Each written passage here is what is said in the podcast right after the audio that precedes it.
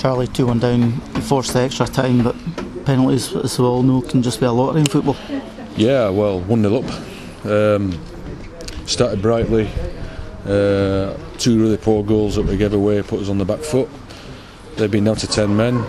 Got to take it off to Strasbourg, you know, and. Uh, I just don't know. We've only scored two goals in that game. I mean, I we should have done better with certain situations. Obviously, created opportunities and one or two last minute saves on the on the line. But I'm not.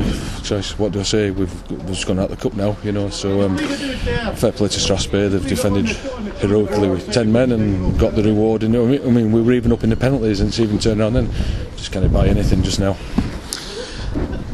took goals well, and first one right yeah. place, right time for Matty shows that bit of striker's instinct. I thought it was a great goal. I thought we started, we started really well, you know, and I think at that point in time, while we're in the ascendancy, the quality of what we had and sort of breaking down into channels in the forward areas, we're creating great opportunities to get two or three in the same manner uh, but we didn't. And I think if we, we should have, for me, we should have had that cushion really, which uh, we haven't, you know. And we're just 120 minutes. We scored two goals, and obviously we're chasing our ass, sorry, chasing ourselves to get back into the game to 2-2. Uh, corner, on it? And a uh, great header from Cammy, you know. And you know, in the extra time, against the wind, even though there were 10 men in against the wind, uh, I went back to 4-4-2 because we've been at 4-3-3 forcing it, and we were going to go to 3-4-3, but we got the goal. I went to 4-4-2 just so we didn't do anything stupid at that point, and then you know, all guns blazing in the last 15 at 4-3-3. I think we finished the game really strongly. That's what we should have done with their 10 men and getting into wide areas and obviously finished the last 15 of extra time.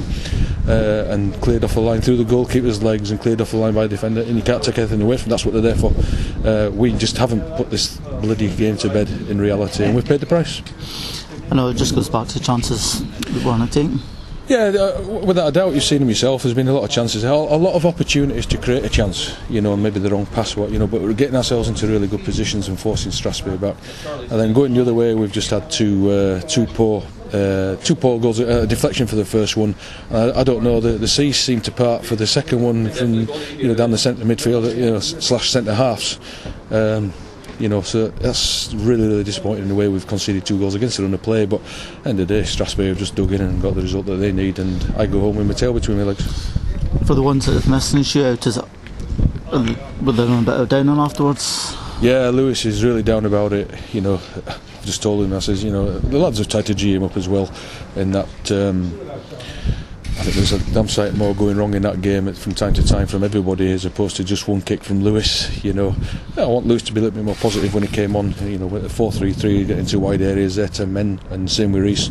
Reese had the right idea to get at his man and, and pull the ball back and, and, so on and so forth, go one on one.